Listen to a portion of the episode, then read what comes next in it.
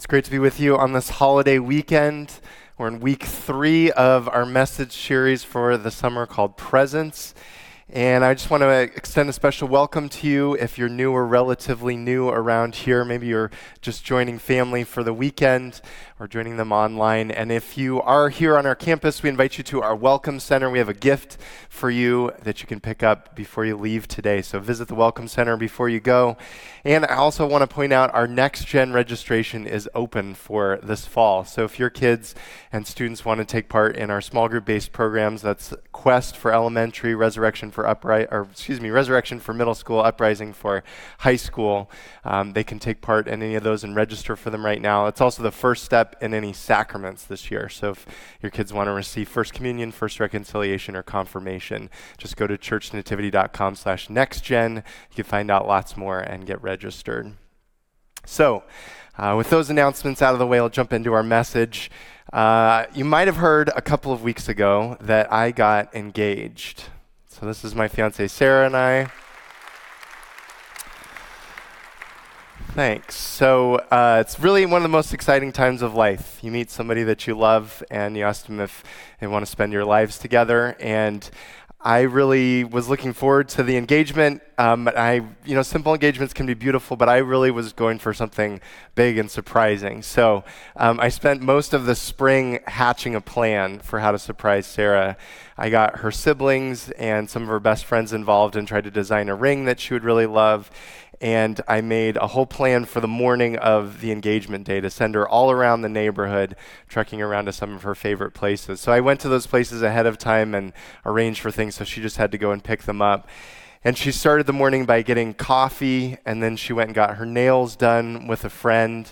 Uh, she picked up flowers, and then she got some fruit from the, the corner market and sent, got back up to her apartment. There was a note to head to the roof, and I was waiting for her on the roof on one knee and proposed, and she said yes. So.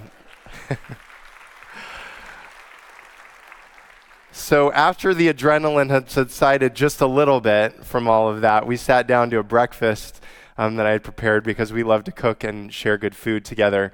And we kind of recounted what the whole morning was like. And what I really loved most was hearing her delight at all of the surprises that she had had along the way. And we both agreed that the best and the worst part of the whole experience was the anticipation for both of us. So um, I understand not everyone is in a love bubble and fresh off of a proposal, but hopefully you can relate to the idea that we love to surprise our loved ones now and then, whether it's with flowers or a day away or, or whatever it might be. There's great delight in surprising the people that we love our spouses, kids, family, friends. And our human desire to surprise and delight people, um, that comes from God. And I just wonder if God's ever surprised you and how God surprises us. It's strange to think about that when we talk in the context of church, because being here each week, surprise may not be the word that comes to mind. Consistency, faithfulness, sure, but surprise, maybe not quite as much. Because Mass is one of the most predictable things that we do, right? It's full of repetition and ritual, but that doesn't mean that God can't surprise you. There's something that is ever ancient and ever new about what we do here. And so uh, today I want to just convince you that God actually does. He wants to surprise you and to delight you. And one of the ways that He does that is through the Eucharist. So after today, we're going to be halfway through this message series on the Eucharist. And I don't know if this has been pointed out a lot, but we're looking at six different perspectives. So, six people and their experience of the Eucharist in Scripture. So, week one, we talked about Abram, and he encounters this mysterious priest, uh, King Melchizedek, and from that, we surmise this formula for the Eucharist bread plus wine plus prayers plus presence equals Eucharist. And then in week two, we dropped into the shoes of the Apostle John as Jesus preached to the crowd, and he said that his flesh is the bread from heaven.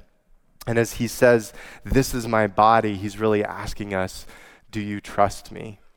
So, this week, week three, I'm going to ask you to take on another role. You're going to become the unnamed disciple, the unnamed disciple this week. And since this person is unnamed, you can just plug yourself into the story. So imagine that it is the evening after the original Easter Sunday. And in the last couple of days, you have witnessed the suffering and death of this man, Jesus, that you followed. And hope seemed lost just hours ago. But then this morning, all of these people saw the resurrected Jesus, and you heard that he is alive. And you can't quite believe it, but if he is the, the Messiah, if he really is, then it would make sense, right? I mean, if you're going to trust anyone, trust the guy that predicted that he would rise from the grave and then did it. So that's what's on your mind as we begin this story today in the 24th and final chapter of Luke's Gospel. Now, that very day, two of them were going to a village seven miles from Jerusalem called Emmaus, and they were conversing about all the things that had occurred. So, as this journey starts, you're with this other person whose name we'll find out in a second is Cleopas, and you're talking excitedly, but you also have a little bit of fear and trepidation because you know what just happened to Jesus and you know that your lives may not necessarily be safe. And so you proceed with a little bit of caution as you walk along. And it happened that while they were conversing and debating, Jesus himself drew near and walked with them, but their eyes were prevented from recognizing him. So this third person comes up. You don't recognize him, but he doesn't seem to be much of a threat, and so you decide eh, it's okay if he walks along with you. He asked them, What are you discussing as you walk along? They stopped, looking downcast. One of them, named Cleopas, said to him in reply, are you the only visitor to Jerusalem who does not know of the things that have taken place there in these days? And he replied to them, What sort of things? And so, as he replies to them, you know, this fellow, he seems genuinely interested, but he seems completely oblivious to everything that's happened. And as strange and confusing as the last few days have, have been, it's sort of helpful for you to sort through the emotions by, by talking about it. And so you start, oh my gosh, you haven't heard, get this. And you proceed to tell him the entire story uh, that Jesus was a great prophet, that he was handed over by religious leaders to be crucified. You don't mention he may have been the Messiah out of caution, but you do say you, you know that many had hoped he would be the one to redeem Israel. And then this morning, even more amazing is that all of these people claim to have seen Jesus risen from the dead outside of the tomb. And it wasn't you, but it was people that you trust. And that's when he interjects into the story. And he said to them, Oh, how foolish you are, how slow of heart to believe all that the prophets spoke. Was it not necessary that the Messiah should suffer these things and enter into his glory? Then, beginning with Moses and all the prophets, he interpreted to them what referred to him in all the scriptures. So, what this man says opens your eyes to what the scriptures really say that all the prophecies, the entire salvation story, everything that God has done, all of it points to this man Jesus. And you're, you're educated in your religion. You've always known the stories, but this man tells them in such a revolutionary new way you've never heard before. It's like looking at something for the first time because he's such an incredible teacher and storyteller. And you could listen to him all day, but eventually you arrive at your destination. As they approached the village to which they were going, he gave the impression that he was going on farther, but they urged him, Stay with us for it is nearly evening and the day is almost over. So he went in to stay with them. So he waits for an invitation. He doesn't assume that he'll be invited in. And lucky for you, he's willing to stick around. It's been a while since you've had a conversation this meaningful. And he really made you think. He may have even laughed or cried along the way. You find yourself drawn in by everything that he says. And so you set your stuff down and you clean up a bit, and then three of you sit down to dinner at the table. And it happened that while he was with them at table, he took bread, said the blessing, broke it, and gave it to them. And with that, their eyes were opened and they recognized him, but he vanished from their sight. So it starts as this typical meal. You sit down after a long day's journey. This mysterious man breaks and blesses the bread, and it's then your mouth drops because you recognize this is Jesus. And as soon as you realize it's Him, He vanishes from your sight. How could you have missed it that it was the Lord all along? It was, uh, you just recount the moments through the day and him coming alongside of you and telling, you, telling him the story about his own death, which feels so silly now. And then the way he broke down scripture and how he captivated you with his storytelling and inviting him inside and sitting down to the meal and the blessing and the bread and the vanishing. And can we just take a moment that, to acknowledge that Jesus just vanished in front of your eyes and all of it leaves you asking, what just happened? What just happened? Well, Jesus surprised you in the most unexpected and best way. He surprised you. He kind of strung you along in, in some way, or maybe a better way of putting it is he led you here to this moment because Jesus was intent on surprising you because he loves you. But what is the surprise exactly? This is the sort of surprise that's not really simple. It's going to take many years to unpack and to understand. So let's call it a three part surprise. First part of the surprise it's supernatural bread. So as you sat down to this meal, you thought it was just going to be a normal one until Jesus flips it on its head and he does supernaturally what our bodies do naturally. Yeah, our bodies do this regularly all the time when we eat bread or other food. It breaks it down, it turns it into energy, it turns it into flesh and blood. But what Jesus does is supernatural. He turns the bread and the wine into his flesh and blood outside of his body. And in the Emmaus meal, he shows us that he's as present in the breaking of the bread as he is sitting around us at the table. Second surprise the disappearing act. So, why does he vanish from our sight? That feels like it's a magic trick or something. We made the request to Jesus, stay with us, but then Jesus disappears. And when he does, he redirects our vision to the way he is going to be with us from now on, which is in the Eucharist. And in this way, he can be with us always and with all people always to the end of time in all places, whether it's Emmaus, Jerusalem, Galilee, Rome, France, or Timonium. Third surprise is the connection to manna. So this one is going to take much longer to unpack for people to put together, but Jesus has alluded to it all along. God gave the Israelites this bread from heaven way back in the book of Exodus, and this bread was supernatural bread too. It came from heaven, right? But but as great as that miracle was, this new manna is going to be even greater.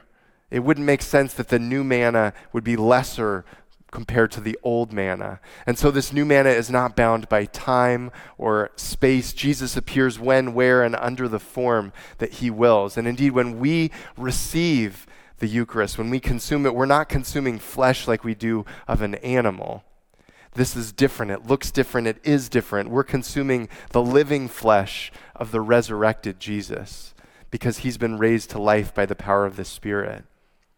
And so, this is the essence of the surprise the supernatural bread, the appearance of the Eucharist, the connection to manna. And if that's the surprise, then what does it all mean? Because surprises are best if they have a purpose. And so, to our ears and eyes, the story of Emmaus is very familiar. It comes up at church quite often. And so you might think the surprise would be ruined by us hearing this story so many times over the years. But sometimes you can be surprised by hearing something familiar with a fresh perspective, ever ancient, ever new. So imagine what it was like, again, not just to hear about Emmaus, but to be there, to experience that to have Jesus surprise you by redrawing the scriptures in a captivating way, to have Jesus surprise you by saying yes to your invitation to come inside, to have Jesus surprise you by blessing the bread and leaving it as a memorial of himself. And what happened was this shocking surprise that Cleopas and us, the unnamed disciple, would think about for years. And they must have relived this experience countless times while it, trying to unpack its meaning. But in the immediate aftermath of this moment, this is their reaction. Then they said to each other, Were not our hearts burning within us while he spoke to us on the way and opened the scriptures to us? We're not our hearts burning within us. Surprise delights us, it, it reminds us of who we love and why we love them. And that's what these two disciples feel in this moment. Their hearts are burning. They're on fire for Jesus because he opens their eyes and they're reminded of who they love and why they love him. A burning heart is also an open heart. And this whole encounter might never have happened if the disciples had not been open to it. They could have just told Jesus to go walk by himself. Or they could have told him to be quiet when he opened the scriptures to them. Or they could have let him keep walking when they stopped in Emmaus. They could have skipped supper. Had they done any of those things, this experience would not have happened. But they said yes to each of those moments. So, what I want to finish with is to give you the opportunity for your own Emmaus. And there is something a little bit funny about what's going to happen here. I'm going to tell you how to plan to be surprised. So it's a little bit of a funny notion, but it goes beyond just working on your surprise face. Um, we're going to see if we can just kind of lay the runway for God to be able to delight and surprise you in your life going forward. So, what I did is I spotted three ways the disciples made Emmaus possible that we can also replicate in our experience at church and in Mass each week. So, the first way that we can lay that runway is to be present, to simply show up. Cleopas and the unnamed disciple were there. They were on the roadside for Jesus to be able to encounter them. And then you could say this step then is the easiest, just showing up, right? But it does, it takes effort to prioritize church in your life, to show up each weekend. And, and there is showing up physically, but then there's also showing up by offering your best self, by being ready to listen and to respond and to receive. And there's a lot happening in your life. There always is, there always will be. And so, what this is, is a divine appointment in the midst of all of that, that God wants to meet you here. So, be present so that he can work. Second, be curious. Be interested, be malleable to what God has to say. Cleopas and this unnamed disciple, they recounted to Jesus everything that had happened, but Jesus recast it for them in a way that really changed their understanding completely.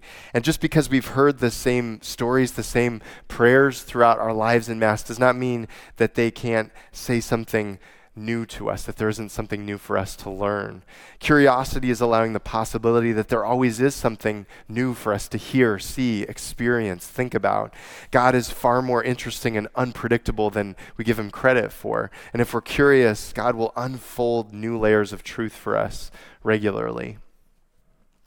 And third is to be receptive. So, this final step is to just take a posture of receptivity.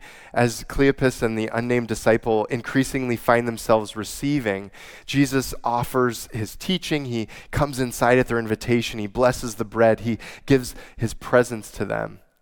And so we can take that posture as well to receive. When we receive the Eucharist, we either put our hands out or we offer our tongue for the minister to place the host. We don't we don't take the host like we would take a piece of bread from the basket at dinner, right? We receive it because it is a gift. It's supernatural food that sustains us.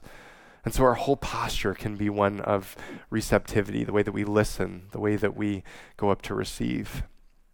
The Eucharist can be one of the most predictable and reliable moments in our week, but just because it's familiar doesn't mean it can't be surprising.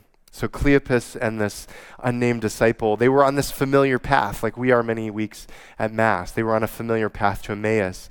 There was a walk they'd taken so many times before. This time, though, it turned into a life changing encounter with Jesus because they were present, they were curious, and they were receptive. Simple steps that laid the runway to them being surprised. So Jesus had their attention. That was the key when we look at the Eucharist, when we receive the body of Jesus into our own body, when we're here each week, it can be easy to let our thoughts drift. Even if the music is moving, even if the lights point to the action happening on the altar and the bells ring to catch our attention, we can be easily distracted. But what I hope is that we find moments to break through those distractions, that we can be surprised by God again. As much fun as it was to surprise Sarah on our engagement day, I want to think of new ways to surprise her in the years to come, to delay her. And as our love deepens and, and we spend more years together, our relationship will change. So will the things that surprise and delight us. God knows that you're changing as well. And throughout your life, different things will surprise and delight you, but God still wants to pursue that in relationship with you. And while the Eucharist may seem like a strange vehicle for surprises, it's exactly what Jesus used at Emmaus. And it's the most consistent way that he continues to be with us today. So I invite you to come to the altar with an open heart, to be present, to be curious, to be receptive, and be surprised by Scripture be surprised by the words of a song that we sing. Be surprised by the simple act of obedience and showing up. Be surprised by the depth and the breadth of his love expressed in simple bread and wine. Be surprised by the God who loves you. Let's pray. God, thank you that you still want to surprise us, that in our humanity that we bring each week, you come for this divine appointment. And so, like you did for us on the road to Emmaus, help us um, to be there to show up so that you can surprise us again with your love. Give us strength for this week in the Eucharist that we receive. We pray this in your name. Amen. Thanks for watching. Be sure you hit that subscribe button so that you don't miss a thing. You can be part of our mission to love God, love others, and make disciples by sharing this video. We're grateful that you're part of this community.